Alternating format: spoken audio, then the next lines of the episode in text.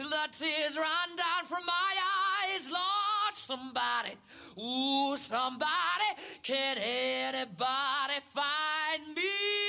Somebody to love. Alexa, play hits from Queen. Okay. Somebody to love. With Amazon Music, a voice is all you need. Get tens of millions of songs. Download the Amazon Music app today. Welcome to the Tour Junkies Fantasy Golf Podcast presented by 18 Birdies. This is the U.S. Open podcast with special guest Charles Howell III. Let's go.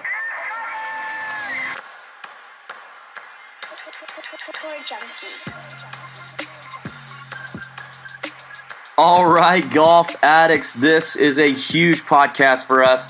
It is the second major of the year, the U.S. Open from Shinnecock Hills. And DB and Pat Perry here to break it down with you, to give you all our picks, our fades, our sleepers.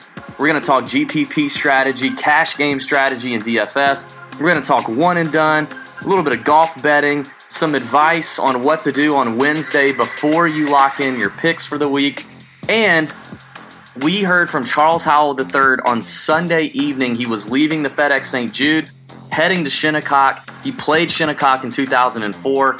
We talked to him for about 20 minutes about what he's heard of the course recently. He's been to the course recently, and it's a fantastic interview. You do not want to set lineups without listening to Charles Howell. As always, the Tour Junkies podcast is presented by 18 Birdies, the best golf app in the business. You get one year of premium membership, not one month, one year of premium membership if you use promo code Tour Junkies when you download the 18 Birdies app wherever mobile phone apps can be downloaded. You want to check them out. Don't forget to email us for the chalk bomb this week. That is going to be absolute fire on Wednesday. You want to check the chalk bomb before you set any lineups as well. We really appreciate you guys downloading the show. Come back next week. We we keep this going every week, so come back and if you enjoy the show, we'd love for you to head to iTunes and leave us an honest review. It would mean a lot. For now, let's get right into it. May your screens be green for the US Open.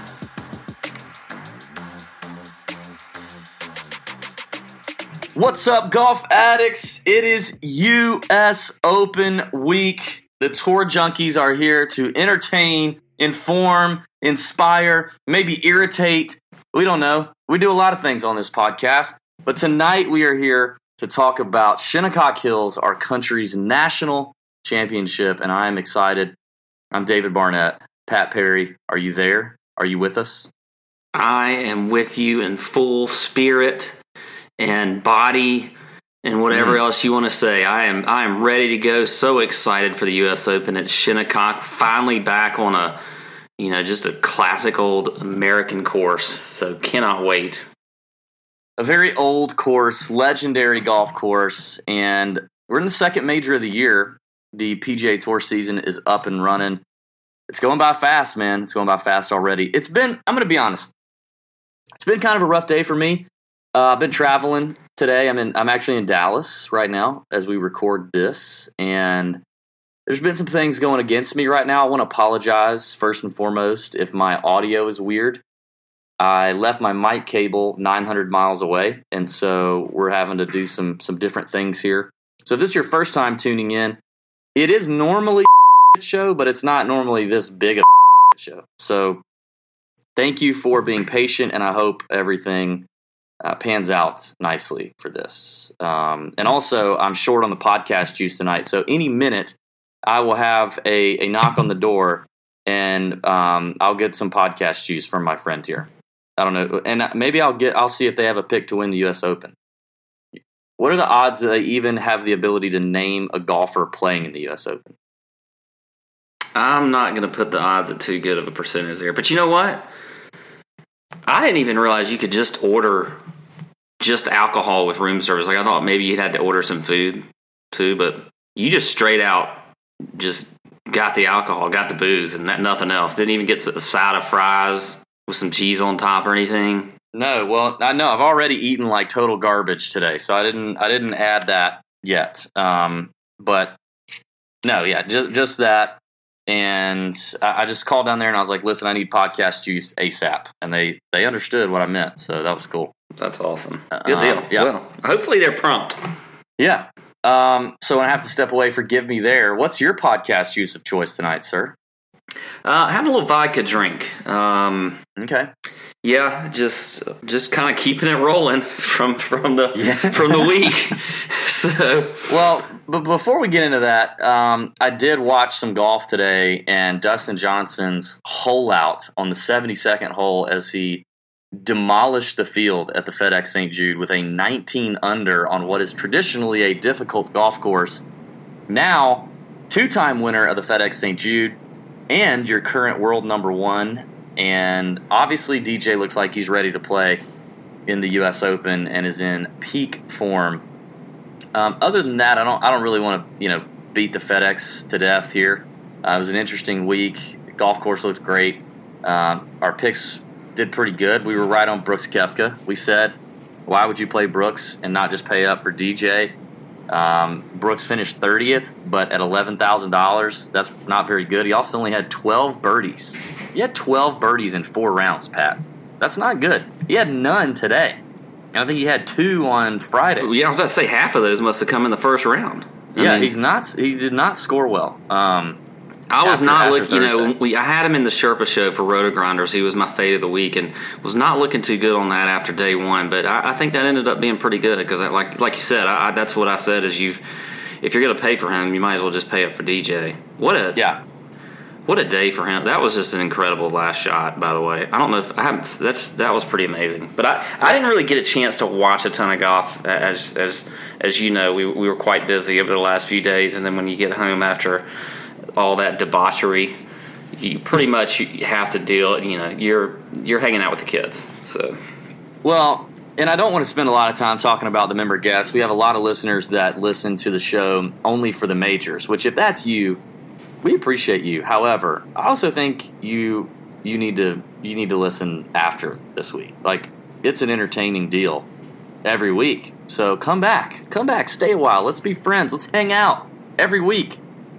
But for those of you who do listen faithfully and you know that Pat was my guest at the member guest at Champions Retreat this past weekend, and it was all over our Instagram stories. There was so much calamity, I can't fit it in the limited amount of time that we have tonight. But uh, I will tell you that we finished second in our flight, um, despite scoring more points than any other second place team out of 50 out of 60 teams and several Um, first place teams. and scoring more points than several first place teams, we lost. Uh, but we still won some money for finishing second. We had a great time. We won every one of our matches except the last one against the guys who who steamrolled us. When the 12 handicapper shot uh, an even par on the most difficult nine holes at Champions Retreat. But it was a good time. We had a great time. We we partied. We had so much fun and we hope you guys enjoyed the IG stories. If you if you didn't see those, I don't know if you can go back and watch them, but they were freaking funny. That's for sure. Maybe I'll put some of those on Twitter too. We had our we had our pre and post round pressers that we did live on Instagram and Twitter. Those were good. And for me, uh, Pat, I'm proud of you, man. I'm proud of you on a couple of fronts. I am proud of the way you played. You didn't play. You didn't play fantastic, but you played better than I thought you were going to play, and um, we brother-in-lawed it nicely. And I'm really proud of you that we never really had to use the safe word. You know, last week we talked about what was Pat's safe word going to be if he started drinking too much and we needed to slow things down. And gratefully, we never had to use it. Pat Pat controlled himself. One of one of the funnier moments was like Thursday night. Pat's phone goes off and it makes this weird noise, and he shows it to me, and it's a it's an alarm he'd set for himself that said it said pace or slow, and it was the alarm that Pat, being responsible, set for himself to make sure he uh, he, he didn't he didn't go too hard. So that was very I was proud of you for that, buddy. I was proud of you for that. We had a great time responsibly. We did, we did. You know, it's probably a good thing I, I left fairly early last night. That we could have, it could have gotten to a situation of a safe word being needed, but but I, I decided to check out early. You know, Yeah, I'd had enough, I think. But it was a lot of fun. Great time. It was. Those things are just so fun to do, and, and like you said, we did brother-in-law pretty well. Um, I, I didn't, I didn't play my best, but I played good enough, and, and we just didn't get it done in the end. But I think, I think we, uh, it was a good, it was a good foundation for our first year. So Yeah. Well, I can't let this podcast go by. This is the last thing I'm going to say before we go ahead and start getting into our U.S. Open discussion. But I can't let the podcast go by without telling the most memorable story of the week, Pat. please, So Thursday night, uh, so we're staying. We stayed at a friend's house that lives like right outside the gate of this golf course, and um, we're staying in his in his son's bedroom, and we're like, there's a twin bed on the floor, and I'm sleeping in the other bed. And Thursday night, we uh, we, we both wanted a cup of water. We, we both grabbed identical Masters plastic cups full of water, and we drank it Thursday night. Well, then we didn't clean up after ourselves because that's what we do. And then on Saturday morning, so Pat Pat did go a, a little hard on Friday night, but Yes. definitely not not bad. But he, he went a little hard on Friday night, passed out um, re- relatively early, and oh oh, I have a knock at the door. I'm gonna keep you in suspense. Hang on, let's. I'm gonna bring the I'm gonna bring the device with me here. Hang on. yeah, yeah, do this. Yeah, Mr. Brian. Hey, yes. How are you? They make a man, or do you want to grab it? Uh, I can grab it. Thank you. Can I just pay it with this though instead of on the ring? Thank That's you. How are you? Doing well, sir. There's the Beautiful. Like some. Thank you. Uh, so let me go ahead and run this real quick downstairs, and I'll get back to you. All right. Um, Yes, sir. that sounds good. I have a question for you. Tell me. Do you know who's going to win the U.S. Open? No fear. Do you- Can you name a golfer in the U.S. Open right now? Doing what you you know a golfer? No. Have you ever heard of Tiger Woods? Oh yeah, I know that one. Tiger Woods. Tiger Is that Woods. is he your pick? That's my pick. Okay, thanks. All right. Yeah, so he had no idea. Yeah, Um, about what I he, thought. he, he didn't even name Tiger Woods. I had to give him Tiger Woods. Like what? What world do you live in where you don't you can't even come up with the name Tiger Woods when I just say name a golfer? Like what? I know, like you just laid it up for him. Then you had to, yeah, that was um, man. Hmm. Such Anyway, a, such a nice we're at a- gentleman too. He was very nice. We're at a suspenseful part in the story. So, uh, Saturday morning, I wake up first because I was feeling better than Pat, and we're sharing this bathroom with this with with our friend's guest. And you know, if you're a guy, all right, this this next part might gross you out. So if you're queasy, easily squeamish, or your wife is listening, you might want to like, I don't know, you might want to listen to this on your own first and then play it back, or you just might want to skip. I woke up in the morning and I had some phlegm in the throat, you know, a little mucus, and I needed to hawk it up, you know, hawk a loogie. And so I hawked, and there was nowhere to spit it because the other dude was in the bathroom and the door was locked. So I grabbed the cup that I had some water left over in from two nights ago, and I was like, oh, I'll just spit it in this, and then later when I clean up, I'll put it in the sink. So I, I hawked this big, juicy loogie in the water cup. And a few minutes later, um, I go to wake Pat up, and Pat's like, he looks horrible. I mean, hair's disheveled. He looks like a train wreck. And, you know, his eyes are half open. He stands up, and I'm standing there talking to him right in front of the, the, the dresser. And um, I'm showing him a video on my phone on Twitter, and he's looking at it. And then I just, I just see him like, he doesn't even look. I just see him reach for the cup, and he puts it to his mouth, and he drinks it. And as he does, he pulls the cup away. A little string of of phlegm lays over on his chin. He doesn't even think about it. He doesn't even process that I'm drinking water. Why is it thick? And why is this little stringy thing on my chin? He just wipes it, puts the cup down, and then it hits me. It hits my brain. What just happened? And I said, Pat, I just spit in that cup. And he goes, what? And he freaks out. He's yelling. He's hawking. He's he's he's he's making crazy noises, and I lose my mind laughing to the point where then Drew, our friend, comes in. And he's like, "What is going on?" And I tell Drew, "I hawked a loogie in that cup, and Pat just drank it." And Pat goes, "You hawked a loogie?" And I was like, "Yeah, I hawked a loogie. I just said I spit in that cup." And you're like, I thought you meant you like backwash or something. And then you really lost it. It was hysterical. It was absolutely hysterical. So then I told Pat that if he hit the ball further today, that it was because my DNA is in his mouth, which is kind of gross, but he he brought it on himself. Man, that was it's just the worst story. I, I how did you not notice it earlier? Like, why couldn't you just be a better friend and stop me from doing it? Dude, you just picked up the cup. I wasn't. uh, We were in the middle of a story, like talking about something, and you just. I didn't even see. You didn't even look at the cup. You just reached over, grabbed it, and put it to your mouth. And by the time I realized that the cup you had put to your mouth was not your cup from the other night, but the one I spit in because I could see my spit on your chin. then I put it together. God, that's it's just oh man, that's why we didn't win. That's probably why we didn't win. No, you were striping the driver though on Saturday. I even was. even at one point, even at one point later that day on Saturday, after we had long forgotten it, you were like, you looked at me in the cart and you were like, "Dude, I'm, I'm hitting my driver well today." You didn't even put it together. And I was like, "Yeah, my DNA's in your mouth." and I was hitting bombs, and then you started.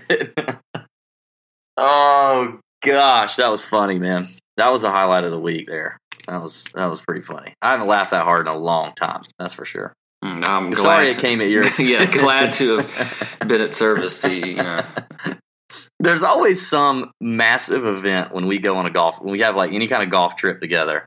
Bohm was created from a situation similar. There's just always. Can you imagine event. what's going to be created out of the Ryder Cup?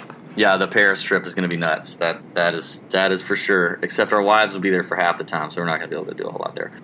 All right, that's enough of that. Let's get to this. Um, before we get into the course breakdown, which Pat has a thorough breakdown for us, we want to remind you guys of the MyBookie and Bookmaker TaylorMade driver giveaway. So if you want to win a free TaylorMade driver, brand new in the wrapper, we will ship that to you. Um, you have until the end of June to create an account with MyBookie or Bookmaker. If you go to mybookie.ag, you can type in the promo code Tour Junkies when you sign up. You get a 50% deposit bonus back, and that immediately enters you into the contest. But you do have to make a minimum deposit of $50 in both MyBookie and Bookmaker. If you go to Bookmaker, you go to bookmaker.eu slash Tour Junkies and sign up through that page. You got to make sure you do that, or it doesn't count. Deposit your 50 bucks, and then you're in that contest. If you have signed up for MyBookie or Bookmaker and not made your $50 deposit, we will never know that you did it. So you have to make the deposit to qualify, um, and then they'll give us your account numbers, and we will draw at the end of June and sh- and send you a free TaylorMade driver, all wrapped up and ready for you to whack it away. It's good, it's a good contest.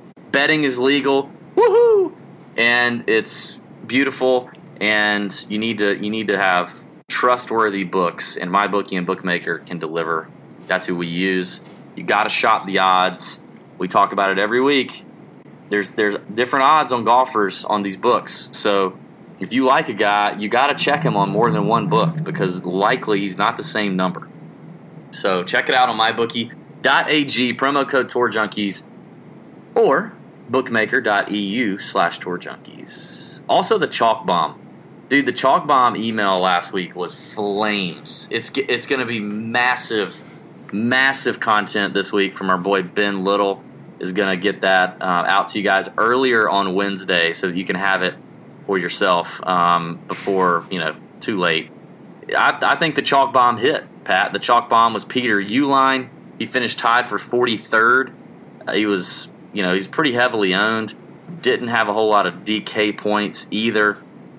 Um, he had 13 birdies and no eagles. I mean, it's not not great. So the chalk bomb hit last week. My favorite part of what Ben's been doing lately is the odds comparison versus DK pricing comparison. It's really, really sharp stuff. So he goes into my bookie and he looks at these odds and these matchups, and it really helps you make a decision. Like that's what it.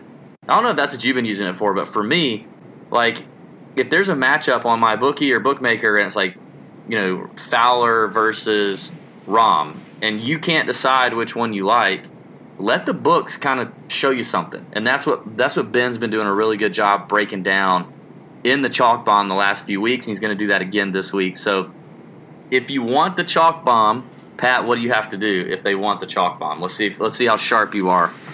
All right, so um, you go to the website tourjunkies.com and then you go to contact us. So fill out the contact card. Give us, well, just just send us a message and just say, hey, I want the chalk chalk bomb. You guys are freaking awesome. I love you. Boom. Wow, that's yeah. The contact card.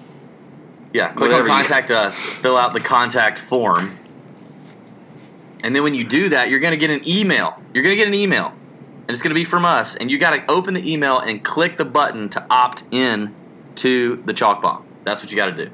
Pat, you still don't have it. This is why they say in marketing that people have to hear things like 13 times before they know what to do. And you are the stereotypical that person. Yeah, well, we're only on like, what? Week 17 of the chalk bomb. That's somewhere around there, I guess. Good lord. All right, Pat. Um, it is time. Let's talk about Shinnecock Hills. Hit us with the course breakdown. All right, so I like I said at the at the beginning of the show, so excited to be at Shinnecock Hills Golf Club for the 118th U.S. Open Championship. Shinnecock is in Southampton, New York.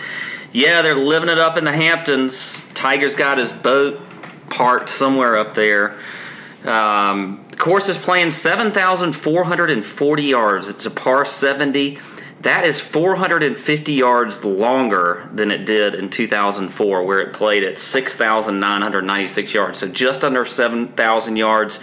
It recently had what you might call a, a restoration, is what they what they keep what the term is, but I don't know. I think it was just more of an updated um, by the Bill Coore and Ben Crenshaw team. You'll recognize them. Obviously, Ben Crenshaw, you'll recognize him. But when um, we talked about Trinity Forest just a few weeks ago, they built that course and designed it. But yeah, you know, Shinnecock is, is a very link style course. The wind and the weather will be key. So we'll want to watch that heading up to Wednesday. Um, because I think that's going to be a huge factor this week. There's been a lot of talk about the fairways this year, and they're actually playing a little bit wider than they did it in 2004, and all are kind of between 30 and 50 yards, with the average being about 40 yards. That being said, you still have to hit the fairways. You have to be accurate off the tee because if you miss the fairways, the rough, which is a fescue, is right there waiting for for you, and it's extremely penal, and it will kill you if you don't hit the fairway. So you do have to be accurate. Around the greens, there's actually not a whole lot of, of rough. There's a few holes with some rough, but they they've shaved them down. So there's going to be some severe runoffs. This is where I think the weather's going to play a factor. I mean, if we don't get any rain and it stays dry, that's going to be it's, it's going to be very hard. They're not going to get off as easy as they did at Erin Hills when we had so much rain because they had those runoffs, but it was just there. It was easy up and downs for them. Whereas if if we, if the course stays dry and there's and there's not a whole lot of wind, um, that's going to be extremely tough. So uh, again, weather is going to play a huge factor. Um, you got two par fives on this course. 585 yards is the first one. Not too. I mean, you can you can reach it in two. Um, still going to be very difficult though. And then the other one's 616 yards. So that's not going to be one the. You know, you're going to see a whole lot of guys hitting two. You got four par threes. The longest is 252 yards. 252 yards. David, you That's a played. long- that's a long you- par three. You played three days of golf with me this past week. Did I hit a drive 250 yards? No, I mean, it may have been close. maybe close. Maybe with with wind to your back, downhill, and a and a top flight. Yeah. And I even saw Tony Finau tweet today that on that hole. I can't remember which number it is, but he said he just had the, you know, just the, the eyes looking with shock emoji that, that 252 yards. And Tony Finau, as we know, is extremely long, but that that was even intimidating to him. And then you got the rest par fours. The shortest is playing 374. The longest is playing playing 519 yards. This is going to be a very difficult test for these players. And you hear like players like Mickelson, who's been here a couple times leading up to the tournament. He thinks it's in fantastic shape. It's going to be a great test for these guys. Um, so we'll see. It's gonna. I, I can't wait to to see what we, we get as far as weather's concerned. looking at past champs, um, just to go through them. I know we're obviously on a different course, than, you know, for the U.S. Open every year. But we had Brooks Koepka last year, DJ in 2016, Jordan Spieth in 2015. Martin Kaymer in 14, and then Justin Rose at Merion in 2013. For me, my stats are going to be I think recent form is huge. I think it always is going into a U.S. Open. So that's going to be uh, big for me. Also, driving accuracy, um, scrambling, strokes gained off the tee, and then bogey avoidance. We, we know you have to avoid the big numbers. You got to make pars. That is key for a U.S. Open. So th- that will be what I'm focused on as far as the stats are concerned. David, what do you got? All right, good stuff, Pat. Well, you know, before we get to my course breakdown, I think we got to hear from a guy who's pretty freaking educated when it comes to playing well on the PGA Tour and playing Shinnecock Hills, as he was there in 2004, finished tied for 36th. We got Mr. Charles Howell III to give us a call late on Sunday evening, leaving the FedEx St. Jude Classic. He was very kind to sit down with us. We really appreciated Charles' time. He's a great human being. And now the second time he's been on the podcast, Pat. Second time. And it's good stuff. So we're going to talk about Shinnecock and learn a little bit about what Charles Howell thinks of it. So let's uh, let's check that out. All right, golf addicts, we are really excited to have the following guest on the show. It's now his second appearance. He's catching up with old Kevin Kisner in appearances on the Tour Junkies podcast. Mr. Charles Howell III on the line. What's up, CH3? How are you, man? Well, I'm doing great, thank you. And now that you mentioned Kevin Kisner on there, uh, I got to get a higher number than him. So I assume we'll be doing this again every week till I beat him. well, that's that sounds like a good. Uh, that sounds good. you, you uh, we can make that happen, man. It won't take much. I think he's on the show like four times, so we're almost there. Uh, we're almost there. We we get um, here pretty quick. we appreciate you coming on, Charles. We wanted to bring Charles on to talk through the U.S. Open Shinnecock um, as as you competed there in 2004 and played pretty well. You, you finished tied for 36. You you you made it out alive um, and continued to want to play golf after round four. yes.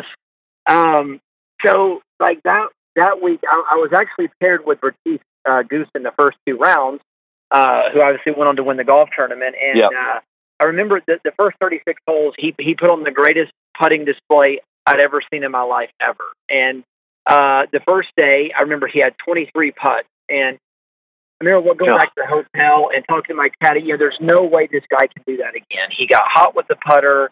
It's unreasonable. It, it won't happen again. and, the, and the next day, he has 24 putts. Um, yeah. So, like that, that obviously, uh, this many years later, has scarred me. But um, no, it, it's the, the golf course is is fantastic. Um, I've, I've been lucky enough to play it away from a U.S. Open as well, and it's just it's it's wonderful. Um, I think everybody holds their breath when the USGA gets a hold of it. Um, yeah. But normally, normal conditions speaking, uh, Shinnecock is uh, is all world. I, I was going to ask you, have you seen it since 04? And if so, how many times have you played it?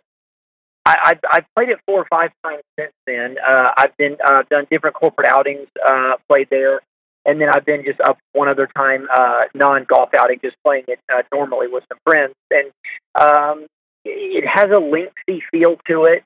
Um, it's got a little bit of change in elevation on it, but you know where it sits on Long Island with National right there and Sebonack close to it. I mean, the, the whole uh, area is, I mean, some of the best golf in the world, really. Yeah. What What do you think? So, when was the last time you played it? When's the last time you saw it?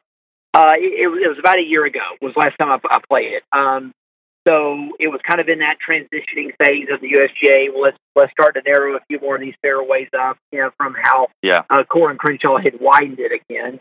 Um, and you know, I think this, you know, I mean, listen, the USGA they they they have a knack for kind of, um, I don't know if you say messing up or maybe you know changing a little too much of the essence of a golf course. So I don't know come Thursday, Friday what it'll be like, but uh, from some guys I've talked to that have played it here over the last few days, they say it's extremely fair, uh, tough, uh, but but but really fair.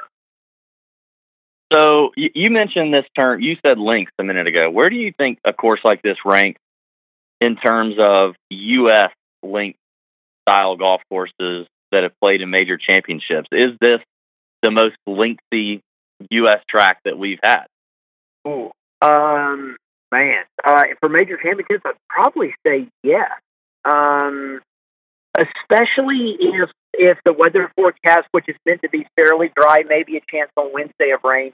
If it stays dry and, and windy, which it will be on Long Island, I, man, if it gets firm, would the fairways get firm and bouncy. I think it could play, yeah, pretty darn lengthy. Um, if somebody's going to show that from TV, uh, you won't really see any trees on it. Uh, the the guys that have played it here recently said the rough, like the thick, thick stuff, is nasty. Um, Yeah. That if you find the ball, you, you're going to have a hard time even getting it back to the fairway. Yeah. What What do you so? Talk through. Obviously, in the U.S. Open, and the USGA's goal is to make it a complete test of golf from tee to green. So we know that's we know that's the case. Yeah. In terms of in terms of um, other key things, whether it's distance, you know, a premium on accuracy, whether it's hitting approach shots into the right levels on these greens, or scrambling when you miss these greens, like how, how would you rank? Like what what do you think is going to be the most important thing that you have to do in a U.S. Open um, to, to compete? Uh, well, I'd say number one is drive the ball well. Um, you you've got to drive the ball in play. Uh, if if you don't drive it well, it's you're you're done Friday afternoon, you know, headed home. And um, now from that, uh, then I would say it's putting uh, because you're going to have the you know the six to ten foot putts for par, uh, no, no matter what you do. So I would say you know like my preparation, let's say the next few days, et cetera, is going to be really focused on driver and three wood off the tees, and then a ton of time putting. Um, now, obviously, I, I wish I could be talking to you as a major champion, so I could tell you that this is true. But uh, it, it's what it's what I think. It's it's what I've uh, noticed from guys, um, you know, from the major championships I've played, etc.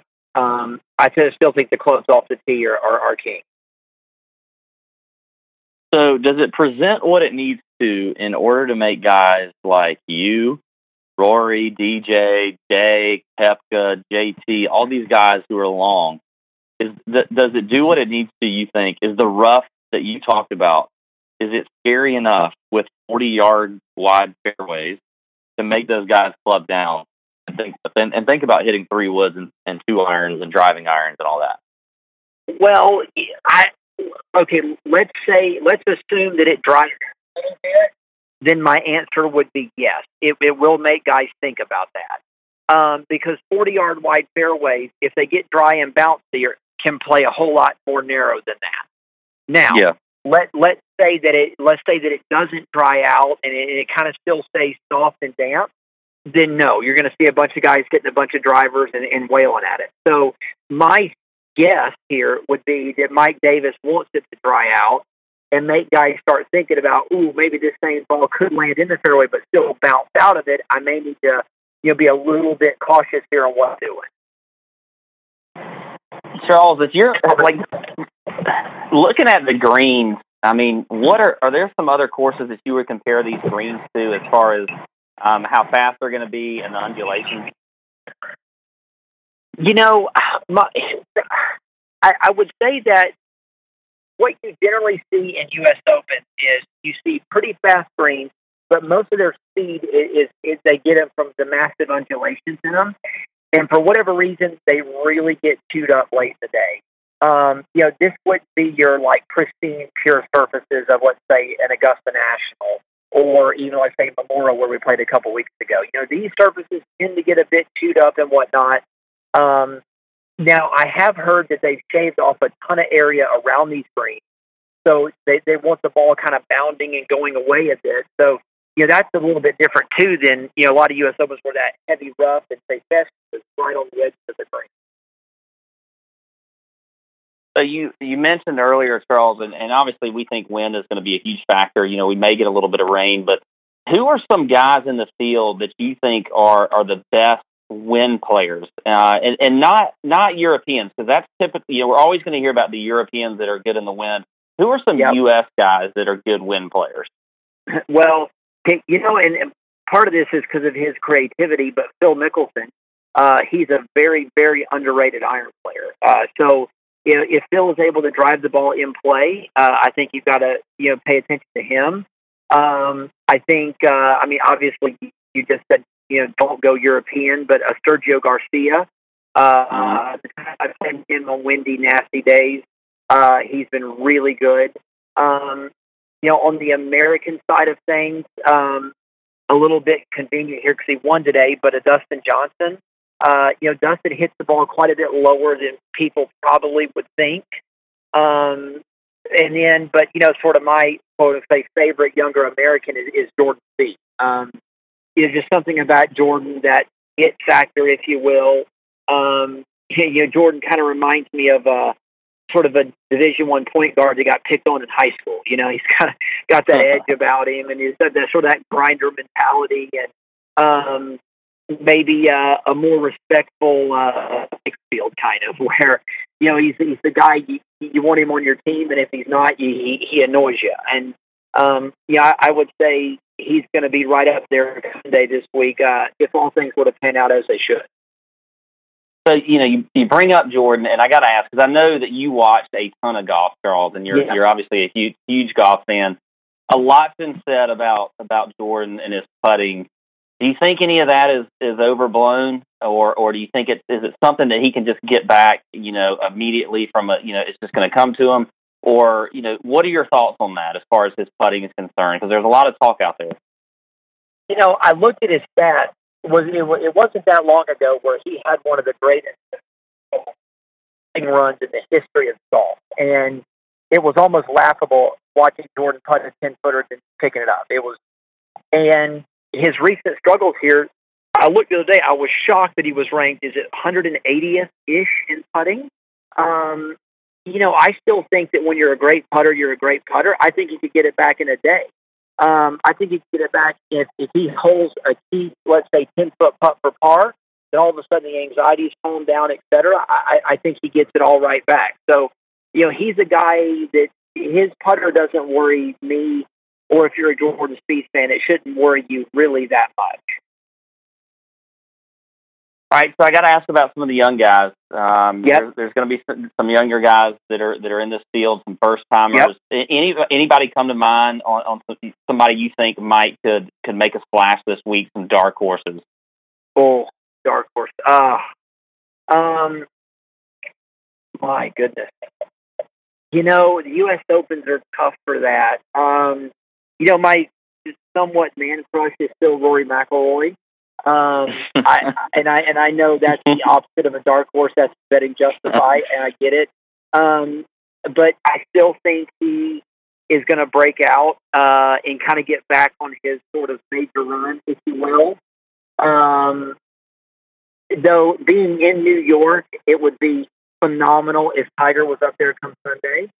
Uh, I think not only for golf, but but for you know him and his legacy, you know, et cetera. Um, but then you know, sort of the, the slow and steady guys. I mean, you got to look at it. Justin Rose, uh, who's played really well, and his game's really geared for this stuff. Um, man, I, you you you kind of stumped me on this dark horse question. I, I got to think about that. Well, Hey, Charles, let me I- let me let me let me throw four names at you. Let me throw four Okay. names at you. And these guys are these guys have been successful on tour, so but they're dark Yeah. horses in terms of like you know it is the U.S. Open, it's a big deal. Sure. But a, a couple guys playing really well right now, Bryce Okay. DeChambeau, um. Luke Luke List, and then you have guys like uh, Patrick Cantlay and then Xander Schauffele, uh, who Yeah, won the tour okay. championship last year. What do you think about Okay. guys like that? Um, Bryson, uh, I, I, he's a really solid, stable player.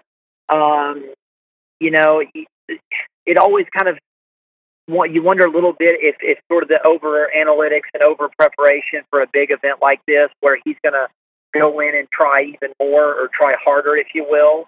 Uh, so that's a little bit of a concern there. Uh, Xander Schauffele drives the ball awesome, so I would definitely put him up there. Um, then my then I would probably rank Patrick Cantlay slightly ahead of Luke List. simply because I think Patrick drives the ball a little bit straighter than Luke does.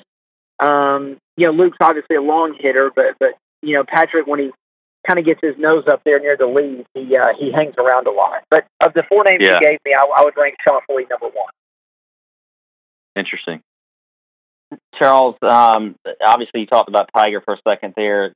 The biggest issue for them this for him this year is has been the driver. I mean, you know, you look at his ball striking, everything else has just been fantastic. Um, Yeah. What do you think he's going to do off the tee? I mean, you know, with the these fairways being a little bit narrower, he's got to hit them. Uh, is it going to be Stinger week? Um, and also, have you have you talked to him at all uh, about his his time on the course recently in the past week? So I'd say the stinger. I would I would hope that you would see that, especially if it dries out a little bit. Um, now, you know the thing with Tiger is is people forget how darn good he hits his irons, and his ball hitting stats have been phenomenal, even with a bit of an iffy driver. So if if the guy gets the driver in play, I really really think he has every chance to win on Sunday. Um, with that said, though, however, a U.S. Open is not going to be forgiving at all to misses. And if his misses get off in the long stuff, it, it, it, the U.S. Open is just is too difficult for even a player of that caliber to recover from it. Um, yes, I, I spoke to him a little bit at Memorial, and I tell you, he sort of got that look and that sparkle back in his eye. Uh, you can tell that his game is coming around. Um, you know, more than anything, the guys just love him playing golf again, and it is it's just it's who he is, it's what he is, and um, I mean he's a golfer, and I mean how many times have you heard golfers say, "Yeah, I'm quitting, I'm retiring, I'm not doing this anymore," and they're doing it till they're seventy. You know, I mean, it's it's what you are, and it's who he is, and um, you know, as far as his chances this week, I, I mean, if he if he somehow gets the ball in play, um, then he's got to be one of your top handful of favorites to win. Did he share anything with you about his trip to Shinnecock? Uh, no, I haven't spoke. I haven't spoke to him since then. So no. Um, I'm sorry. Well, I, we didn't. We spoke. We haven't spoke about that. Um, I, I played with Henrik Stenson today, and he was at Shinnecock on Tuesday, uh, and he was surprised how thick the rough was, like the, the heavy stuff we were talking about. Um, Yeah. And but he thought it wasn't really a fair uh, judge of the golf course move because it was soft because it had rained a little bit on Monday. So, um, but he even Henrik was surprised that man, I get in that long stuff, I, I'm not sure you can find most of them. Speaking of Tiger, um, recently we, we've we've talked a little bit here on the show about a couple of issues uh, around just like golf culture. So we'll get away from the Shinnecock stuff a little bit. Tiger made the comment about the PGA Tour considering allowing players to wear shorts. Yeah. And I'm I'm thinking, you know, he talked about how you guys play in the hottest climates in the world. You basically Yeah. follow the sun uh, all year round. Um, and when a guy like Tiger says that, the tour I'm sure pays attention. What do you think about that? You know, I'm. I mean, as you know, I mean, we're from the South and from Augusta, and I'm a bit of a traditionalist and whatnot. And I, I mean, I, I think golfers should wear pants. I just, yeah, I think it looks better. Uh, I think it looks a little more professional. Um, I totally understand where he's coming from, and maybe for practice rounds he would, you know, consider loosening the rule a little bit. But I don't know. I mean, I'm I, I'm a dinosaur. I'm a bit of a traditionalist in that sense. I, I think I think pants look better. I I'm yeah. Uh, all right. I hear what he's Charles. saying, but we don't want to see his leg. okay. All right. What if? All right. Here's the scenario, Charles. You and me and Pat. Yep. God help you. At what point of your life you have to endure this?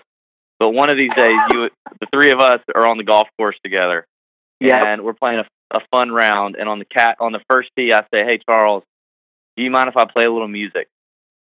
What? Yes. Are you are you a traditionalist in that sense? You, you're going to have an issue with that? Not not one bit. In fact, I listen to music when I practice, or I listen to podcasts Okay. because I because it, just gets too boring. So no, I'm all for that.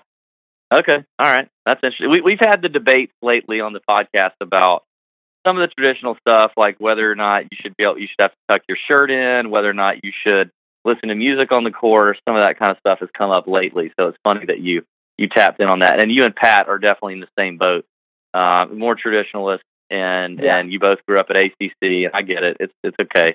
Um, I'm Yeah. definitely, good, I'm definitely a tuck-in shirt guy. Definitely. See, I am guy. too because I feel like once it starts going the other direction, you can't get it back, and I just feel like it just spirals out of control. And but hey, like I said, I'm I'm 39 now. I'm I'm, I'm a dinosaur. What what about the like the Nike blade collars, right? Like what about those things? That's not really a you know, shirt, is it? That, no, and you know, back in our days growing up at the Gus Country Club, we'd have for sure got a letter for that. So I, mean, wonder so I wonder if now- ACC allows that now. Do you I, know? well, they might now with the millennialization of golf, but they, they might now. But I can promise you, in our day growing up, that was not allowed. I remember when we interviewed you the first time. You were, I remember that was one of the things you you kind of you. I asked you about the three things you hate, and I don't know if you said I hate millennials, but you definitely don't like some of the uh some of the cultural differences, which is funny. Um, but I'm No, sure no, ACC exactly. does not allow does not allow the blade collars. Um, no, I got letters that growing up at Augusta Country Club for hitting one extra ball into a green on the golf course. So I can promise you Oh. the blade collars back then would not have worked. Jeez. Um, has there been any buzz on tour? Probably not, but I just got to ask: Has there been any buzz on tour about the recent Supreme Court decision, um, basically that's that's going to change the gambling um, uh, landscape of our of our country? You know what? No, there hasn't. But what was interesting is this past off season, we had every player had to complete an online gambling uh, tutorial, basically saying that that we cannot gamble, we can't help other people gamble, uh, we can't tell people, hey, this guy's hurt, or this guy doesn't like his driver, or whatever, whatever, or Yeah. or basically, if you get wrapped up in somebody, hey, I'm going to throw it tomorrow. I'll make sure this guy beats me. So it was it was really interesting that we had to complete that by December 31st, and then now all of a sudden this ruling turns over. So Huh. um, no, I it it'll be interesting where that ends up. Yeah, very interesting. All right. Um, I think the final thought I have for you is: Have you seen our Instagram story game lately? Do you have I- have Have you been watching our Insta stories at all? Not really. No, I I no, I have not, but I can catch up on it. Well, actually, the last I- I- 24 hours. I'm I'm new to social media. Yeah. I know, I know you are. I know you are. But I, I, noticed a little bit uh, where where you saw a few Insta stories a couple weeks ago, and Yeah. uh, we had some good ones this past week. Me and Pat played in a member guest at Champions Retreat, and I didn't know if you happened to see those. I'm actually glad you did. So it's actually Well- that's, that's a good, that's a good thing. Well, That's a good thing. Well, That's a good if thing. you're kind enough to post them, then I will be watching them because I'll be really bored in my hotel the next couple days. well, how's your game, man? You feeling good about going into the week at the U.S. Open and um and and taking down that major and, and you being a major champion? Yes, well, you know, I, I'm actually looking forward to this week. Uh, it, it's I've been playing good. I've been driving the boat a lot here, so it's actually you know somewhat nice to go into you know major with the game somewhat in order. Um, you know, and I've played here before. I had a decent week here in 2004 um, until that Sunday, and um, but no, I, I'm looking forward to this one. It, you know, it'll all be about you know getting the Burns Finals to tee. If I'm able to do that, stable with that, you know, then I think I've got every chance. And uh, so that's uh, as I said earlier, that'll be uh, the big focus here the next couple days. Now you're you know you're known for your West Coast, uh, you know, kind of course course horse guy on the West Coast, and these greens are POA out there, right? Aren't they POA? You know, I believe they are, and I hope they kind of get bumpy POA. And then I feel like everybody is at a dead even playing field with the putter, and I'm all in for that. Good. All right. Well, Charles, we appreciate it, man. Um, and we're we're big fans of yours as we've always been, and we hope you play. We hope you played really well. And I would love nothing more than for you to win the major. And right after the TJ podcast bump, maybe that would be what we need to go to the next level. Exactly, and, and, and one of the actually one of the things I will give you, I think Kevin Kisner will have a good week this week because the, the guy drives the ball really, really stable. Um, Yeah. he's got a he's got enough of that you know cockiness and edge about him. It's, it's, yeah, for a dark horse there, I, I would uh, I, I wouldn't exactly count him out.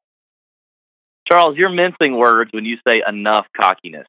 Kevin Kisner has enough cockiness to give about ten other players on tour uh, a healthy Yeah. dose. He definitely You know, does. I, I kind of wish he'd give me some of that because I, I wish I was a little more that way. Um, and Yeah. I really, I really like Kevin. We're quite a bit different, obviously, but uh, yes, I, I do. Uh, I do like that about him. Yeah, well, don't tell him, but we'd love to see you you win and he can finish second. Okay, We'll go with that's that. He can, he can lose in the new what is it, a two hole playoff or whatever it is. So we'll do that. Yes, yes, we'll work that out. All right, Charles, All we appreciate well- you, man. Thanks for coming on. hey, well, thank you, and uh, hopefully we can uh, talk later this week after playing good. All right, Charles Howell III making his second appearance on the Tour Junkies podcast. That was awesome. Pat, we have a number of things to take away. excuse me, from old, old Chucky Three Sticks there. Um, it seems like, yeah, definitely the rough is an issue, but it seems like it's all really going to depend on if the course is playing firm and fast. And that's one thing that you know you got to pay attention to is the, is this weather thing. I don't think this is a week that you can get too locked into your lineups, into the players that you like and don't like on Monday or Tuesday. You really can't get too committed to that because we've seen on the PGA Tour in the last few weeks, you know, the tee time waves have a major difference. And there's 156 players playing this week. The top 60 in ties are going to make the cut. So you're going to have a, a much smaller percentage than normal make the cut than on a weekly basis on the PGA Tour. You've really got to take a look at the weather. And it seems like, based on what Charles was saying, Pat, that if this thing's going to play firm and fast, and guys are going to be worried about balls landing in the fairway but bouncing into that rough, uh, it could definitely change your approach. So we need to be paying attention to the weather forecast. What are some other things that, that you felt like Charles uh, enlightened us on on Shinnecock? Well, I mean, you know, he talked about the greens a little bit. I mean, I thought it was a little bit. It was pretty funny when he was talking about the the Poa annua type greens and you know how it brings a lot of players into into the field. But he, again, this is just. He mentioned that how tough this course is, but it's just like you said, the weather's going to be key. Um, I think that it's here's one thing that the biggest thing I thought that I took out of it was when we asked him about dark horses and you know players that might be under the radar or new new guys that are you know playing U.S. Opens for the first time but have been playing really well on tour. He really didn't have a whole lot to say. He, I think he basically just told you right there that you know you've got to have some experience out here to win on a course like this so I, I thought that was the biggest thing that jumped out for me was it made me think all right i'm going to be taking guys who yes are in good recent form but also who have pe- played us opens on tough courses before Yeah, he mentioned Rory as a dark horse. Now, then, and then he, he, he followed back up at the end and talked about Kiz having a good week. But I mean, even Kiz really, I mean, he hasn't been in great form, but he's not some rookie. So it does seem to lend itself to having a guy who's a little more experienced. Um, and then, eh, you know, he, he talked about Tiger. That was some good stuff. Just a fantastic guy. Charles Howell's an awesome dude. So really pleased to have him on. I hope that he helped you, the listener, maybe make some decisions or think about a few things. But I think no matter what, you have to you have to look at this weather come Wednesday night, and and you cannot be too committed to lineups that you've built um, prior to that because they they may require changing based on how this golf course is going to change. And the USGA is going to change the golf course. Like they, they want it to play, they they're going to want it to play firm and fast. So only Mother Nature is going to get in the way of that. So we just need to check it out. And you got to take these picks a little bit with a grain of salt. I mean, you know, we, we do some other content on Wednesdays. We'll be in the chat room on Roto Grinders Wednesday night. We'll have the XM show on Sirius 210 XM87 from 7 to 8 p.m. Eastern. You know, those are some things. The chalk bomb's going to come out later on Wednesday after we have more information. Those are all things you cannot start and end your research on a Monday for a U.S. Open, or you're not gonna, you're likely not gonna do very well. So I think that's a key takeaway for me in terms of the course breakdown and key things. I mean, it's going to be a tough week because uh, I mentioned you have 156 players in the field. Only the top 60 in ties are going to make the cut. That's a very small percentage. You you get six of six through, and you're looking really really good. It also means that more than likely you get five of six through. You're not dead. You're not drawing dead. You're not going to take down a GPP, but you're not drawing dead. Uh, unlike the Masters, where you have a smaller field and Um, but if you get five or six through and you have some guys with a little bit of ownership leverage that pop, you can do really well. So for me, you know, we talk mainly about GPPs or tournaments. Um, if you don't know what GPPs are, those are basically big tournaments on DraftKings and Fantasy Draft and FanDuel. There's a lot of people in them, and um, the prize pools are guaranteed. And they're a little bigger, so you can win some big money. Obviously, DraftKings has the Millie Maker for the U.S. Open. We're going to talk a lot about that, and I think ownership is probably as important as anything else. Recent form is something that I definitely care about. I'm looking at um, the, the stats in terms of strokes gained approach, you know, ball striking guys, guys who are gonna gonna hit it well off the tee, guys who are gonna scramble really well. You heard Charles say too at the end that with POA greens, it can kind of neutralize, especially as they get bumpy. So I'm not going to have a whole lot of putting stats to weigh in. We talk about this when the West Coast swing comes around with POA greens. They they just they bounce a lot and they can get unpredictable at the end of the day. So for me, it's really form, you know, approach, scrambling, and ownership. And then I'm going to let Wednesday night decide whether or not I'm going to have more bombers or less bombers. That's that's kind of my thing. What do you what do you think about that, Pat? Is that kind of how you're going to approach it, or how much adjusting are you going to look to do on Wednesday night? Yeah, I think. Well, I'm going to be doing a ton. I'm probably not even going to even start to build my lineups until later on Wednesday because I, I, don't think I am. I I th- there's no reason to, as far as I'm concerned, and I think we want to get hear from the players. Um, look, you know, outlets like Golf Channel and whoever else, they have great um, interviews with the players and and and outlooks on the courses and things like that. You've got to. I mean, I want to take in everything before I start to put it, my lineup together, especially if I'm doing millie makers or whatever I'm doing. Um, with the way this is a U.S. Open, I mean, it's it's just things could change from now until Wednesday a ton. So I will wait and probably put in my lineups last minute after the chat room on Roto Grinders uh, on Wednesday night. And uh, like you said, it's just it, it's it's a U.S. Open, so you gotta you gotta take in all your factors. Listen to us, but you know maybe listen to some other people. Maybe not not like crappy podcast, but you know. um, it's going to be tough. It's definitely going to be tough. I think finish points are going to matter more than they normally do because you're not going to have the birdies and eagles that you normally get. Um, you're gonna you're gonna have to have the winner, obviously, but you're not gonna have to be perfect. Unlike the, unlike I think the Masters, I don't think you're gonna have to be perfect. So we're gonna talk a lot about the Millie Maker and contest selection. We'll talk a little cash game as well, some cash advice. But you know, uh, right now it's hard to say the strategy because I think tee time waves are going to matter. Um, and, and, then that's going to, it's also going to affect whether you go studs and duds or balanced. You're going to want to check fansharesports.com on Wednesday night because they are going to go and curate all the DFS content out there the podcasts, the tweets, the articles, the YouTube videos, all that stuff. They're going to go out and listen to it, read it, and they're going to tell you who's getting talked up the most. That's what fansharesports.com does. We use them every single Wednesday night when we're ready to, to, to build lineups fan share is going to be key in this. I mean, we can predict who we think is going to be, you know, highly owned or not, but we're recording this on Sunday night, uh, just after the St. Jude Classic. So um, things could change, and you're gonna, you're just gonna have to, uh, you're just gonna have to pay attention. I, I think that's what, what's gonna have to happen. So.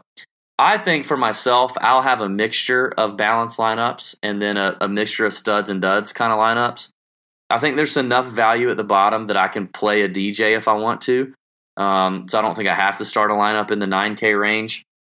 But I also know that getting six of six through is really critical. Now, if you get six of six guys and they're all chalky, I mean, yeah, you might make some money, but you're not going to really you're not going to really get a, a, big return. So let's uh, let's let's look at some picks, Pat. Let's go to the top of the DraftKings board. You have Dustin Johnson, Rory McIlroy, Justin. Uh, I'm sorry, yeah, Justin Thomas, Jordan Spieth, Jason Day and Rickie Fowler in the 10K and above range. All right, man, you got to plant flags. You got to make decisions. You got to fade guys. You can't play them all. Who you playing? All right, everyone. Hope you're enjoying the podcast so far. Before we get into the picks, we do want to tell you about Peter Millar. You guys know the name. You guys know the brand, Peter Millar. recently we've been doing some work with these guys. We've been trying out some of their new golf apparel. Very recently, we've tried out the five pocket pants. They are fantastic. What I love about the pants, they're very comfortable. They're stylish, which we know I'm stylish. Pat needs all the help he can get. But we're helping him out. Between me and Peter Millar, I think we're going to take care of Pat. But these pants are lightweight, they're breathable, they're made of the highest quality Pima cotton. Got a little stretch in them, so you can grow a little bit. If you're, you know, if you're growing, putting on a little summer weight, you can do that. They fit like your favorite jeans. They can be worn anywhere, and the wash and finish is just the best there is. They can be worn year round. You can wash them in the machine, hang them up. You barely even have to iron them. They're just they're just go-to pants for any occasion. The ones that I'm wearing are the most comfortable pair I think I've ever worn. And I can I can just about say that about everything I've got from Peter Millar. So right now, if you head over to petermillar.com slash tour junkies, check out some of our favorites there on that page that we have used personally. We love these these clothes. Um, be sure to use the link and you'll get a complimentary hat and free shipping. That's petermillar.com slash tour junkies. petermillar.com slash tour junkies. Let's get back to the picks. Well, this is uh it's tough for me, but I think that I am going to plant my flag this week on Justin Thomas at eleven thousand. Wow, I did not see that coming. I, I didn't think you would. And look, I, I'm I, I, can't argue with playing Dustin. I mean, how can you not? I mean, the guy's coming in in great recent form, obviously with the win at the St. Jude Classic. Uh, has won a U.S. Open before just a few years ago. You got Rory up there. You got Jordan in there. Day. I mean, it's just a it's a it's a great group. Everybody I feel like is priced about where they should be. But I like Justin Thomas, and I think for GPPs, especially like the Millie Maker, I think he's going to be a little bit. He's he's probably going to be maybe one of the lower owned guys in this group besides Spieth, and I just I just like him. I mean, he's in good recent form.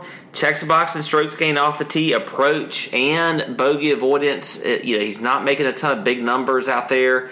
Um, you know, he's sixth in the field in DraftKings scoring. So I, I, like some JT at eleven thousand. And you know, you talked about you know strategy as far as what you're going to do. Average price line. Are you going to do studs and duds? There is so much good value to be even in that even in the higher six K range. Um, that you can fit a guy like Justin Thomas and build an incredible lineup.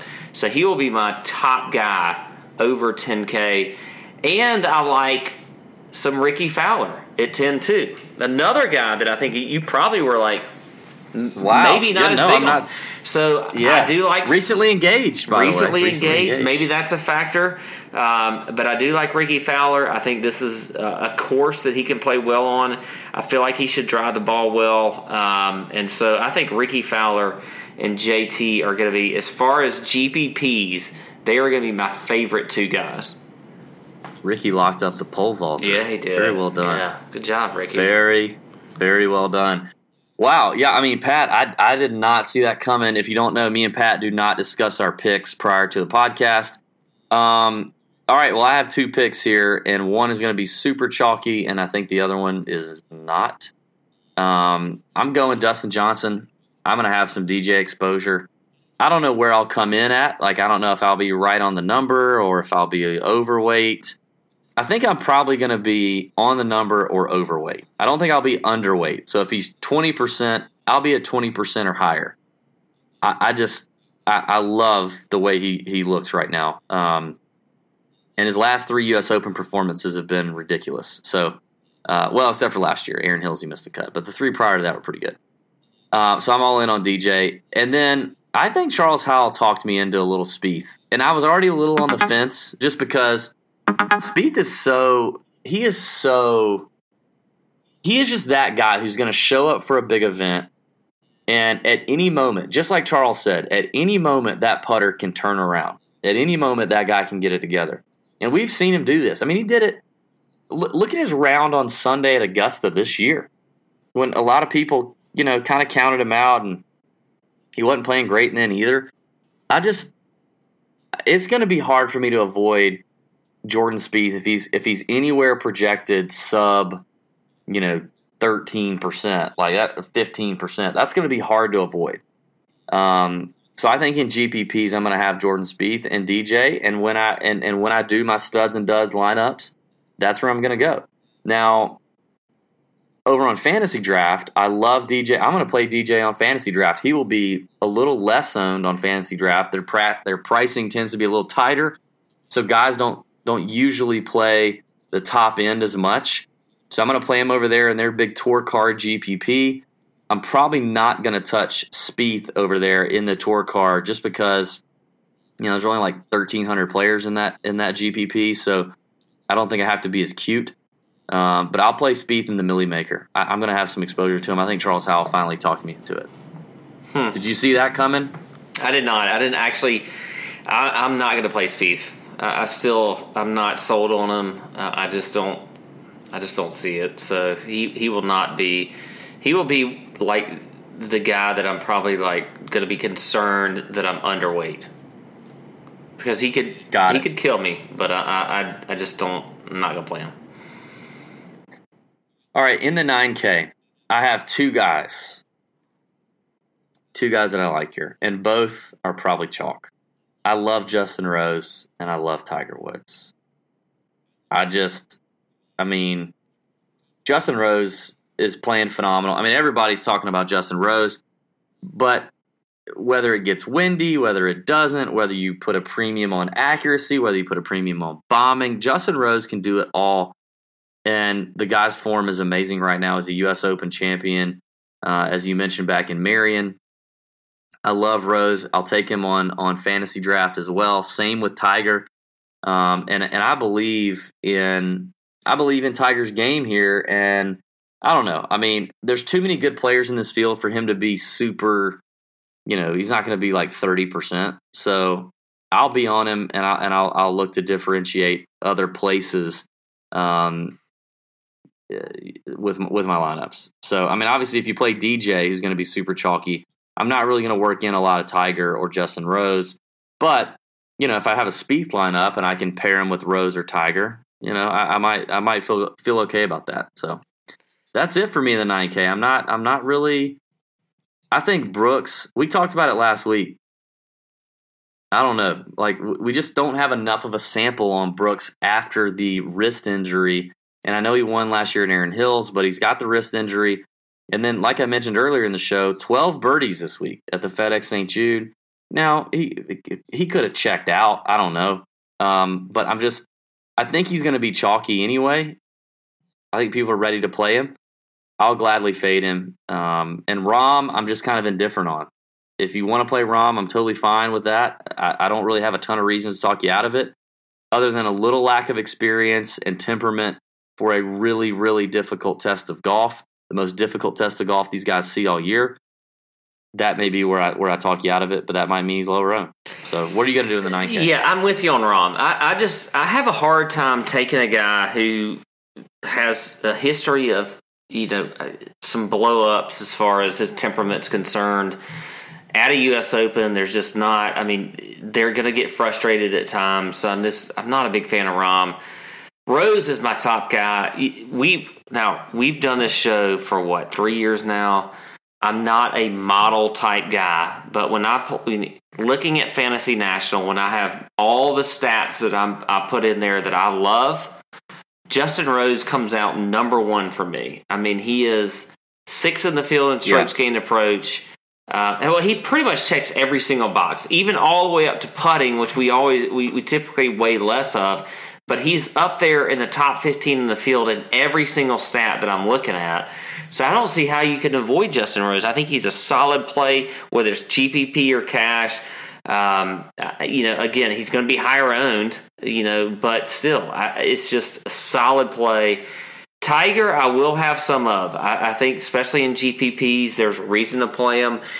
Look, the guy has been fantastic. He, I mean, literally, when you look at like his approach game, well, he's number one in the field right there, and then scrambling, he's number one in the field. So all that we have that's just killing Tiger is his driving the you know in in the driving accuracy and that kind of thing. Which yes, it is key this week, but he could find it, and I feel like he this is a tournament, a course that he likes. So I do like some Tiger, and especially in GPPs at 9,200. I think that's a great price. Other than that, there's not really anybody here that I'm going to take. You know, you have to have some exposure to these guys in the 9 and 10K. You do. Uh, these are the top 10 players in the field, and the odds of one of these players winning are extremely high. Extremely high. And so, and, and, and we already talked about how there's going to be less points being made on birdies and eagles because it's a tough golf course. So, finish position is going to matter. You know, I, you got to have you got to have exposure to these guys, and all these guys are going to be popular. I mean, some are going to be more popular than others, but you're going to feel to some extent like when you roster these guys, man, I'm, I'm eating a little chalk here. Maybe I'm being too chalky, but don't overthink it here. I just don't think this is where you overthink No, it. I not think you at all. plant your flag on who you want and you do your thing. Now you pay attention to some projections to determine whether or not you're going to be, you know, a little underweight, a little overweight on them. I think you can do that, but don't overthink it. Other than that, it's going to feel a little chalky because these ten guys are are highly likely to win this golf tournament. That's just that's just what it is. Um, all right, let's talk 8K range, Pat. I want you to start us off in the 8K, and then we'll get into this juicy, juicy 7K field, which I think is likely where a lot of leverage can be gained. Yeah, there are so many players in that 7K range that I like. But starting in the 8K range, I, have a hard time avoiding Stenson. I mean, the guy is just, I mean, he's obvious, he's number one in the field in driving accuracy, uh, number two in the field in bogey avoidance, four in the field in strokes gained approach. I think Stenson is, is definitely a guy that could um, should play very well on this course. Actually, he mentioned, uh, you know, Stenson was there last week. Charles just mentioned him in his interview that uh, he's he saw the course. It's uh, I I like that that he's been out there before. Um, so I think Stenson's one of my favorite guys here at 800. Um, I like Mickelson. You know, there's been a lot of talk about Mickelson. This is like, you know, he's 48 years old. He's never won a U.S. Open. And this is a course that I feel like is sets up extremely well for for his game. He's played here a ton, I think, leading up into the tournament. Um, if you're looking at stats, he doesn't check a whole lot of boxes, but that's never Mickelson. I mean, he's never going to like check every single box for you. He played well recently here. He had a great final round at the uh, at Memphis at the FedEx. So I do like Mickelson at 8600. I think he's a great play. Um, Bryson DeChambeau is interesting to me. I was surprised that Charles Howell wasn't like huge yeah, on sounds him. yeah, sounds like he wasn't a big. He fan. was not, but I liked I like Bryson this week. I, I think this is, you know, he's a guy that's he you know he's won a U.S. amateur.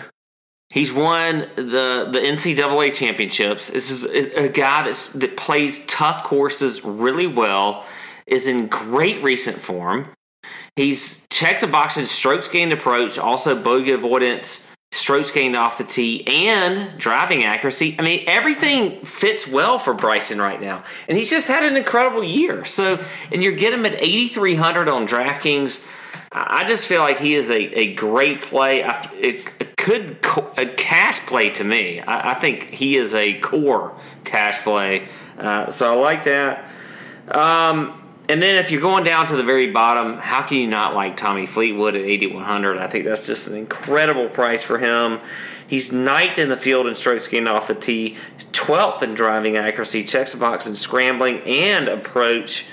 Fleetwood is just if I feel like he's like there's a couple other guys in the 7K range that are like cash core, like just solid locks. Fleetwood's a lock for me. I mean, just a lot. If you're playing cash games, put Fleetwood in your lineup and then go from there. All right. I I vehemently disagree with you on Bryson DeChambeau. I think this is not the place to play him. I think the DFS industry loves Bryson right now. He's so hot. We have to. I mean, we've talked him up. We've liked him. And it's a perfect time to avoid him. $8,300. He's priced in there with major winners like Bubba Watson, guys like Tommy Fleetwood, Paul Casey, Adam Scott, Branden Grace, Patrick Reed, Phil. He's he's overpriced for this field. Now a lot of it is form, but you're talking about a US Open, the toughest test in golf, in one of the strongest fields all year at 8300 bucks. I will happily fade Bryson DeChambeau especially especially if he creeps over 15 anywhere around the 15% ownership range in GPPs, I'm out. And I think he's the last cash staple that I would take in this range. I would not take him. So there's some disagreement for you on the podcast. Now, I completely agree with you on Henrik Stenson and Phil Mickelson. I had both of them circled prior even to our conversation with Charles Howell. I'm glad to hear Henrik uh, has already been over there and, and kind of seen the golf course. And listen, if he's talking about it, you know, kind of running out and avoiding that rough, he's great with that three wood. We all know what he did at, at, the Open Championship a few years ago. He can play in the links. He can play if it gets windy. He can play if it doesn't. I think he's a great value right now. Um, and I and I'm gonna buy into Phil. It's New York. He's playing good. I was happy to see him play at the St. Jude, which is his normal routine to play the week before the major and find some form, which he did. I just think you got to have some Phil exposure this week. This is a spot. This is just a spot. It, it's where it got away from him in 04 when the, when when they lost the greens and Retief just did something stupid. I could just this is just a great narrative to follow, and I'll be on Phil for that. I, I just I think it's a good spot. Now, I also completely agree with you on Fleetwood. I think Tommy Fleetwood is poised to win his first major here at Shinnecock. Whether it gets windy or it doesn't, Tommy is your boy. He's a ball striking machine. And I just think this is a great spot for him. I love Fleetwood at 8,100. I think he is a GPP play, and I think he's a cash play. I don't think he's getting as much talk on GPPs as he was. I mean, think about how much he was getting talked up for like the Masters and, uh, you know, fourth place finish at the U.S. Open last year at Erin Hills uh, I think 27th at the Masters a couple weeks ago, a month month ago, two months ago. I, I, just I think he's I think he's getting overlooked a little bit, and I love it. Now below him, I also love Paul Casey, so I love the 8K range. Stenson, Phil, Fleetwood, and Casey. I'm riding those dogs. I'm going to be having a lot of these boys. Paul Casey at 8,000 and DeChambeau at 8,300. Are you kidding me? There. Let me tell you. Okay, I would put DeChambeau I would take DeChambeau probably in the Webb Simpson Louis Oosthuizen range. So I think he's about four or five hundred dollars overpriced. But Paul Casey at eight thousand, the ball striker that he is, he's ninth in this field in strokes gained approach over the last twelve rounds. He's a he's scrambling he's scrambling well. I mean, I just I think Fleetwood and Casey are your cash locks. I don't know where you want to start your cash lineups, probably in the 9K range. But if it were me, I'm starting cash with like Rose or Tiger and Tommy and Casey. That's where I'm starting cash lineups. And I also love all four of these guys in the 8K range on fantasy draft are equal or better values that I'm willing to take over on fantasy draft, especially in the tour card. How in the world are you so what? Like I don't get why you would be so down on DeChambeau. I mean, he's coming off a win at the Memorial. Just look at his last four events, he's gained 30 and a half strokes on the field. He's been fantastic this year from his recent form and everything else. Like I don't see why I don't I don't understand why you're so down on him. It, it's it's a, to me it's a lot to do with price and value. He's and price extreme. Like, what's wrong with his price? You could argue he should be at the 9K range. Shut the shut up. All right, so Garcia's at 8700.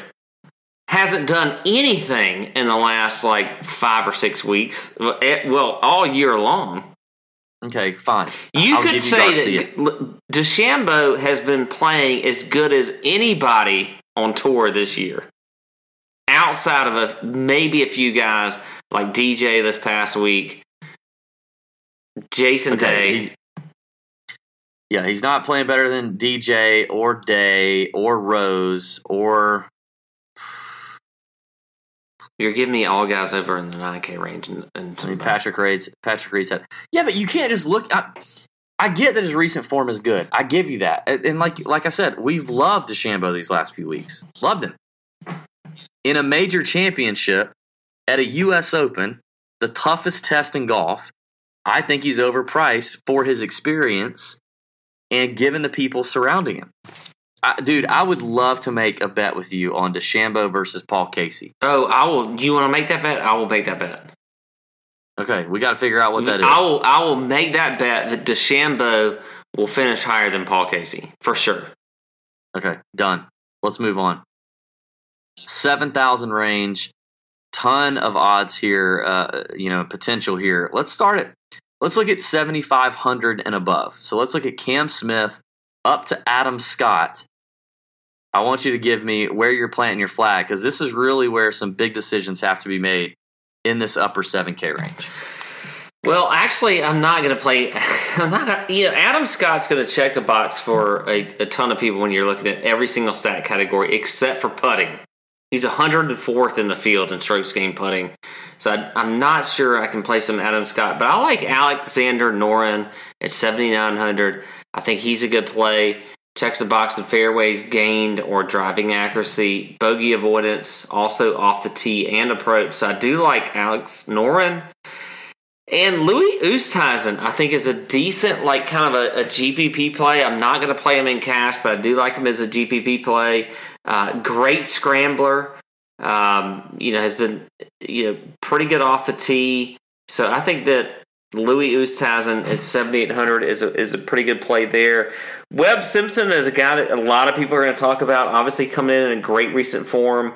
Um, probably checks. I, I, haven't even looked at his stats actually, to be honest, but it's probably he's going to fit almost all of them. They yeah, they look really just. Good. I mean, the only one I would think of would be that he wouldn't look good on would be off the tee, and that's just because of his distance. But other than that, he's probably looking pretty good. So I do like Webb.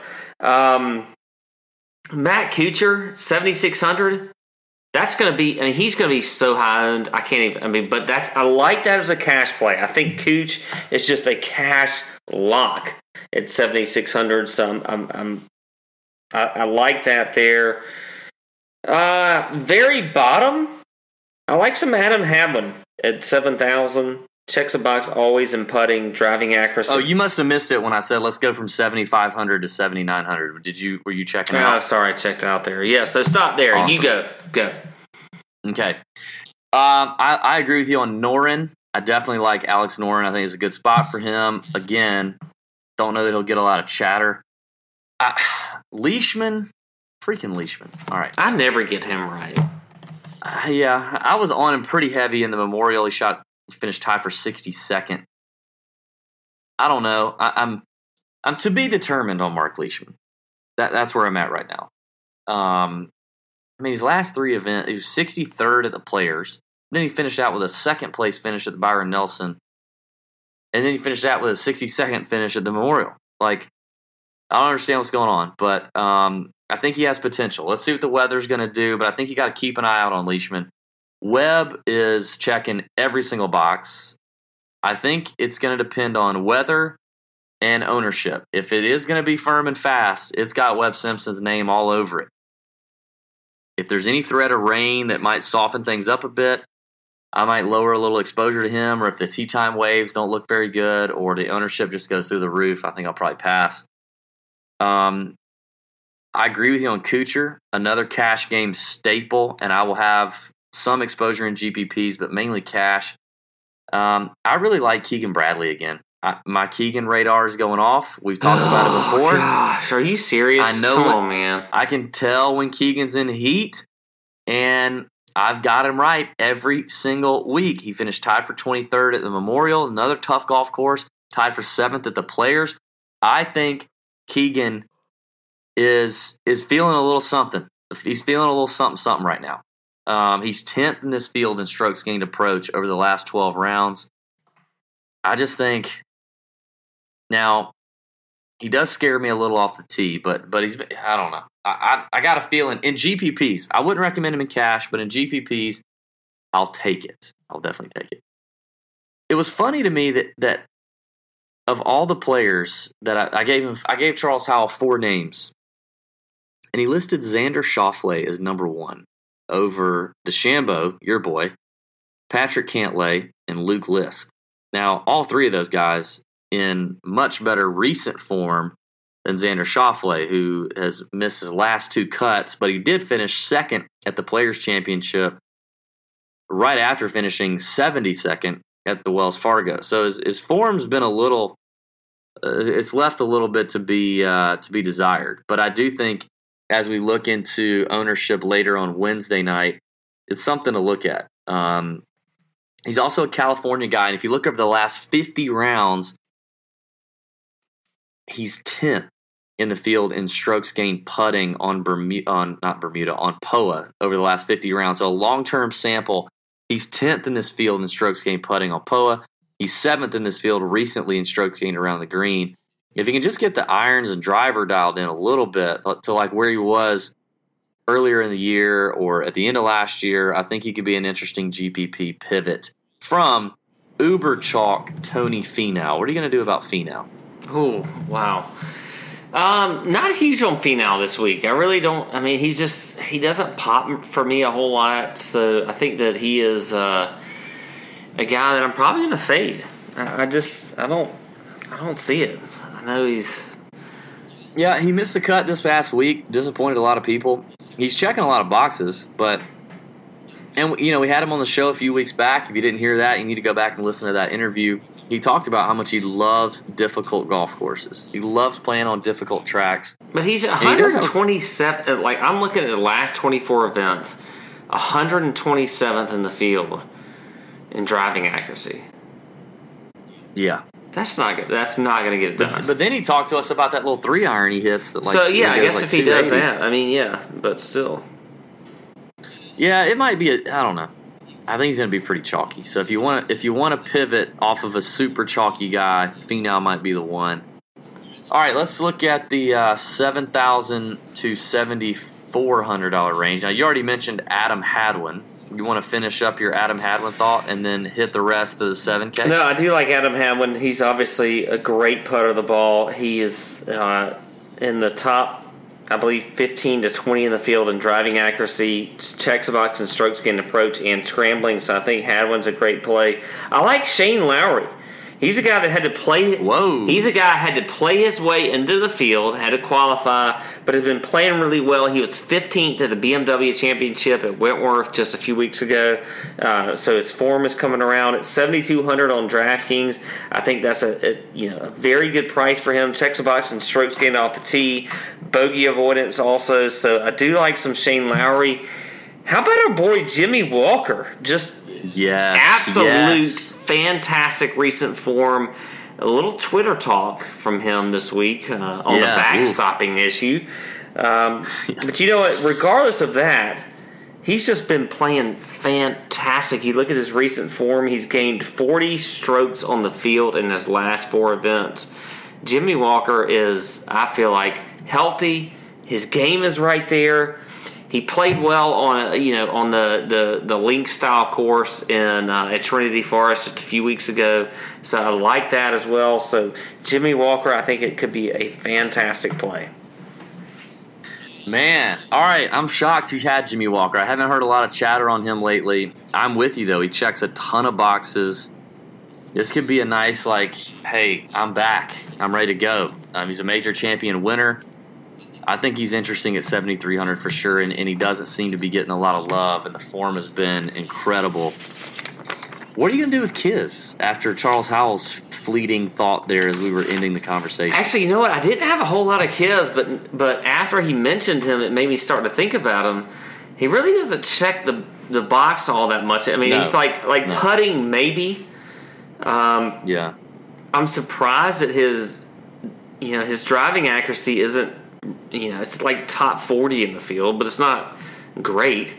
Um, he's not making a ton of birdies, so I'm, I'm a, but you don't really need to do that. Want to you know make birdies on a on a U.S. Open course, but I don't know. Kiz is maybe one of those guys that you just take a flyer on in a few lineups just to just to see what happens because you never know with him. I mean, he is so hit or miss that if he's hot and he's hitting the fairways and he's making some putts, he could be right there at the end. He's played well in majors before. Uh, Chambers Bay, he was in the top fifteen. Uh, so in a, in a you know U.S. Open where played relatively tough, I guess. Not I don't know. It was kind of a weird event, but uh, you know, Kiz is just he's a guy I feel like you could take a flyer on, but he's I'm not that confident about him. Um, another guy, another GPP play that I think people are going to forget about because we haven't seen him since the Players Championship where he finished tied for 11th is Ian Poulter. Poulter's checking boxes for me. And again, I don't think a lot of people are going to be thinking about him, but he's 14th in the field in strokes gained approach, 28th in the field in strokes gained around the green, all in the last 12 rounds. Um, I think Poulter's an interesting play right there below Jimmy Walker. By the way, in my model, if you will, which consists of a few different things, I don't want to get in, bogged down into it, but in my model, my weighted stats model, it has nothing to do with course history, nothing to do with form. It's all the stats. Uh, Jimmy Walker is number one in my model. DJ is number two, Mm. which is interesting. It, it, like made me stop and We always think for a said that when we geez. started this that we weren't big into the models. I know. now here we are talking about models. I say model. It's a very loose term. Like it's freak, it's um, it's Fantasy Nationals uh, Custom mixed- stat mixed model. Yeah, I know what it is. It's a not- great tool. It's not like it is a great tool, but it, yeah. Um, other than that, I want to give you. I really, really like the price of Chesson Hadley at seven thousand. So you like Adam Hadwin. I'm going to keep riding the Chesson Hadley form. I mean, the guy has gained 22 strokes in the last six weeks on the PGA Tour. Um, he is, let's see, he's 19th in this field in strokes gained approach, 21st in bogey avoidance, and 22nd in strokes gained putting on POA. I mean, at 7,000, I'll take Chesson Hadley and I'll keep riding that form. So he's a big play for me. Other than that, I'm not too. Your Lowry pick is interesting. I don't know. I mean, I think I think Walker and Poulter. That's kind of it for me, and Hadley. okay. All right, let's wrap it up. 6K range. Um, I mean, Steve Stricker Boom. at 6,900 is really good. He checks a lot of boxes. But but he's going to be chalky, right? Like a ton of people are going to have. I think he's going to be chalky, but I still feel like if you're going to, I mean, if you're just trying to fill out a good lineup, I don't care if it's GPP or cash. I mean, how can you not get him in there? I mean, you get him at 6,900? It's, it's just, just a fantastic price for him. I, I love it. I, I don't care if he's chalky or not. I'm going to be eating that chalk for sure on Stricker. He's definitely a, a major value on DraftKings. If you look on, let's see, where is he? On Fantasy Draft. Um, he's 11 8 on Fantasy Draft. I mean, he's, I think he's a value on both sites, um, as is Chesson Hadley, by the way, over on Fantasy Draft. So, yeah, I love Steve Stricker. I think he's a great play here. Um, man, I mean, would you play Stricker in cash? Yes. Heck yeah, I would. Yeah, I think I would too.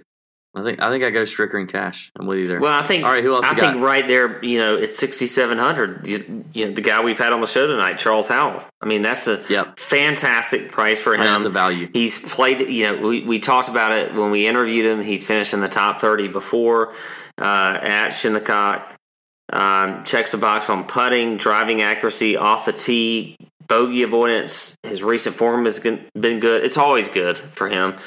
Um, at the lower end of this range, I think Sam Burns is always interesting. This is a guy that is just the next stud on tour. He's at 6,400. That's going to allow you to, to fit some fantastic players in that 8 and 7K range in there, especially if you go with a, a guy over 10K. So I think Sam Burns at 6,400 is also another good play. Um, and he's a great putter, and you got to putt well at U.S. Opens. So I think uh, there you go, sixty four hundred. That's about as low as I can give you. I, I got nobody else there. Hmm. Yeah, Burns is interesting. I, I think it. I think similar to um, to DeChambeau. I think it'd be a little big for Burns. I think. I think it's. I think it'd be a big moment for him. Um, so I think I'll avoid him. Is that is that all you have in the six K range? Just those guys. Um, no, I think that's about it. Yeah, that's about it. That's all I had written down. Um, I agree with you on Charles Howell, and I and I had Charles Howell kind of circled before we talked to him at sixty seven hundred. The way he's been playing right now, the experience at Shinnecock, um, I, I just I think it's I think it's a good value for CH three for sure. Uh, another guy that I think is interesting, who hasn't played great lately, but Brendan Steele to me. We know he's a scorer. Um, did not do well at the Players Championship. Shot at 81 in the third round and MDF'd. Missed the cut at the Masters when a lot of people were talking about him. But I could see a rebound here in the month off that he's had since the Players Championship. Plus, you're on POA green surfaces. He's a California guy. He's a little more comfortable putting POA. I mean, look at Brendan Steele's performance when the West Coast swing's going down. It's pretty freaking good. Um, 29th, 20th, 29th, 3rd. That's all out, of, out there on the West Coast. He's a better player out West. So on those POA putting surfaces, I like Brendan Steele. I, one of the lower, in fact, is almost as low. Actually, yeah, it is. It is the the minimum price. I think Dean Burmester is in play at the minimum price. Dean Burmester has made 14 to 17 cuts on the PGA Tour. I mean, on the European Tour, but he finished 12th at Wentworth a couple weeks ago. That's a really tough field. That's a that's a tough field on a tough golf course. Um, he he was he was lights out. I, I just think I think Burmester is if you're gonna take a shot in a GPP and you, you want to pair him with Dustin Johnson, you can do that. I mean, remember last year Andrew Landry's coming out party at Erin Hills? Yeah, he like came out of nowhere. Like, there's going to be one of those guys. I I just don't like giving advice to those guys because I think it's I think it's tough. It's tough to really tough. yeah. But I do think you get a guy who's who's experienced at a bare minimum price down here, sandwiched between Tom Lewis and Mathieu Pavon, like guys you've never heard of. That that's playing on the European tour and competing and playing tough events. So I think you could you can sprinkle a little uh, a little love on uh, on Dean. Okay, the Dean. All right. well, Pat, um, I think that about, I think that about buttons it up, dude. Charles Howell's price on fantasy draft at eleven four is stupid. It's dumb. That's a great price. Um, all right, so we got to hit one and done, buddy. It's a big week. It's a big week. Who you, who you using? My one and done is going to be Justin Thomas. Wow, you are in on Justin Thomas. All in on JT this week. All right. Um. Hmm. Have I used DJ yet? I don't think I have. I don't think you have. All right, I'm going DJ. I feel. I mean, I just think DJ is gonna freaking show up. Dude feels good. It's been a good show, Pat. It's been a long one, but it's U.S. Open. You know, it's U.S. Open. We hope you guys enjoyed it. Don't forget um, the MyBookie bookmaker deal is in full effect. Don't forget the chalk bomb.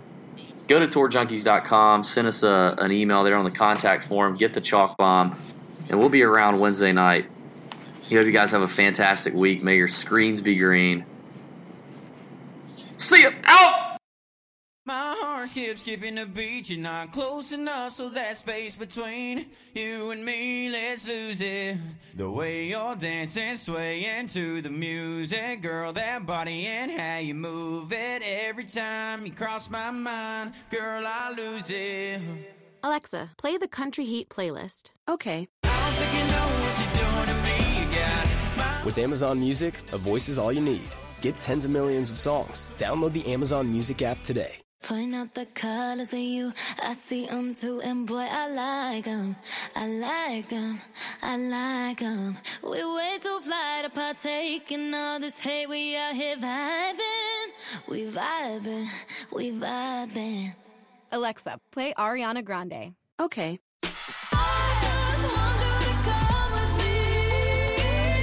With Amazon Music, a voice is all you need. Get tens of millions of songs. Download the Amazon Music app today.